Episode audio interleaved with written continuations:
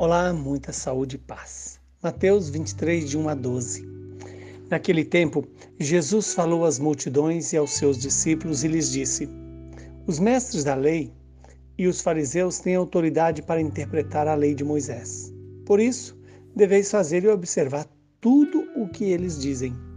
Mas não imiteis as suas ações, pois eles falam e não praticam amarram pesados fardos e os colocam nos ombros dos outros, mas eles mesmos não estão dispostos a movê-los, nem sequer com um dedo. Fazem todas as suas ações só para serem vistos pelos outros. Eles usam faixas largas com trechos da Escritura na testa e nos braços e põem na roupa longas franjas. Gostam de lugar de honra nos banquetes e dos primeiros lugares das sinagogas Gostam de ser cumprimentados nas praças públicas e de serem chamados de mestre. Quanto a vós, nunca vos deixeis chamar de mestre, pois um só é o vosso mestre, e todos vós sois irmãos. Na terra não chameis a ninguém de pai, pois um só é o vosso Pai, aquele que está nos céus. Não deixeis que vos chamem de guias, pois um só é o vosso guia, o Cristo. Pelo contrário, o maior dentre vós deve ser aquele que vos serve. Quem se exaltar será humilhado, e quem se humilhar será exaltado. Palavra da nossa salvação. Glória a vós, Senhor. Estamos diante de uma palavra que nos traz algumas instruções para a vida de fé durante essa quaresma.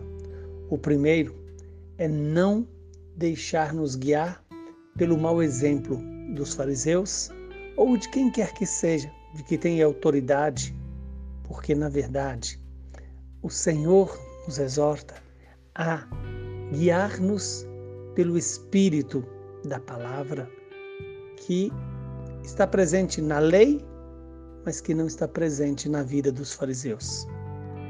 Ter autoridade sem ter o espírito de servir é algo que não combina na lógica da vida cristã.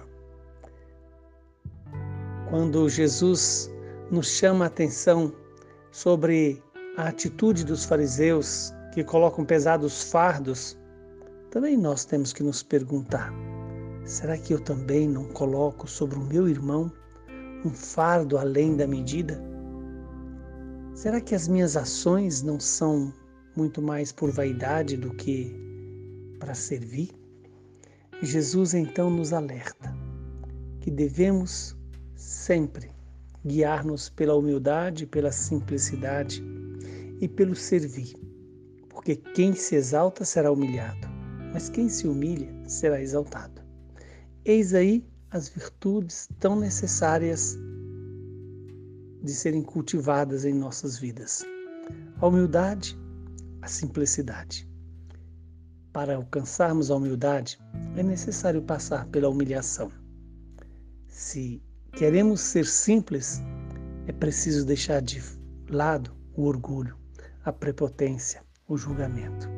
Que Deus nos conceda essa graça de ver essa palavra se cumprir em nossas vidas em nosso favor e que ela sirva para todos nós como direcionamento de vida. Abençoe-nos o Deus Todo-Poderoso que é Pai, Filho e Espírito Santo.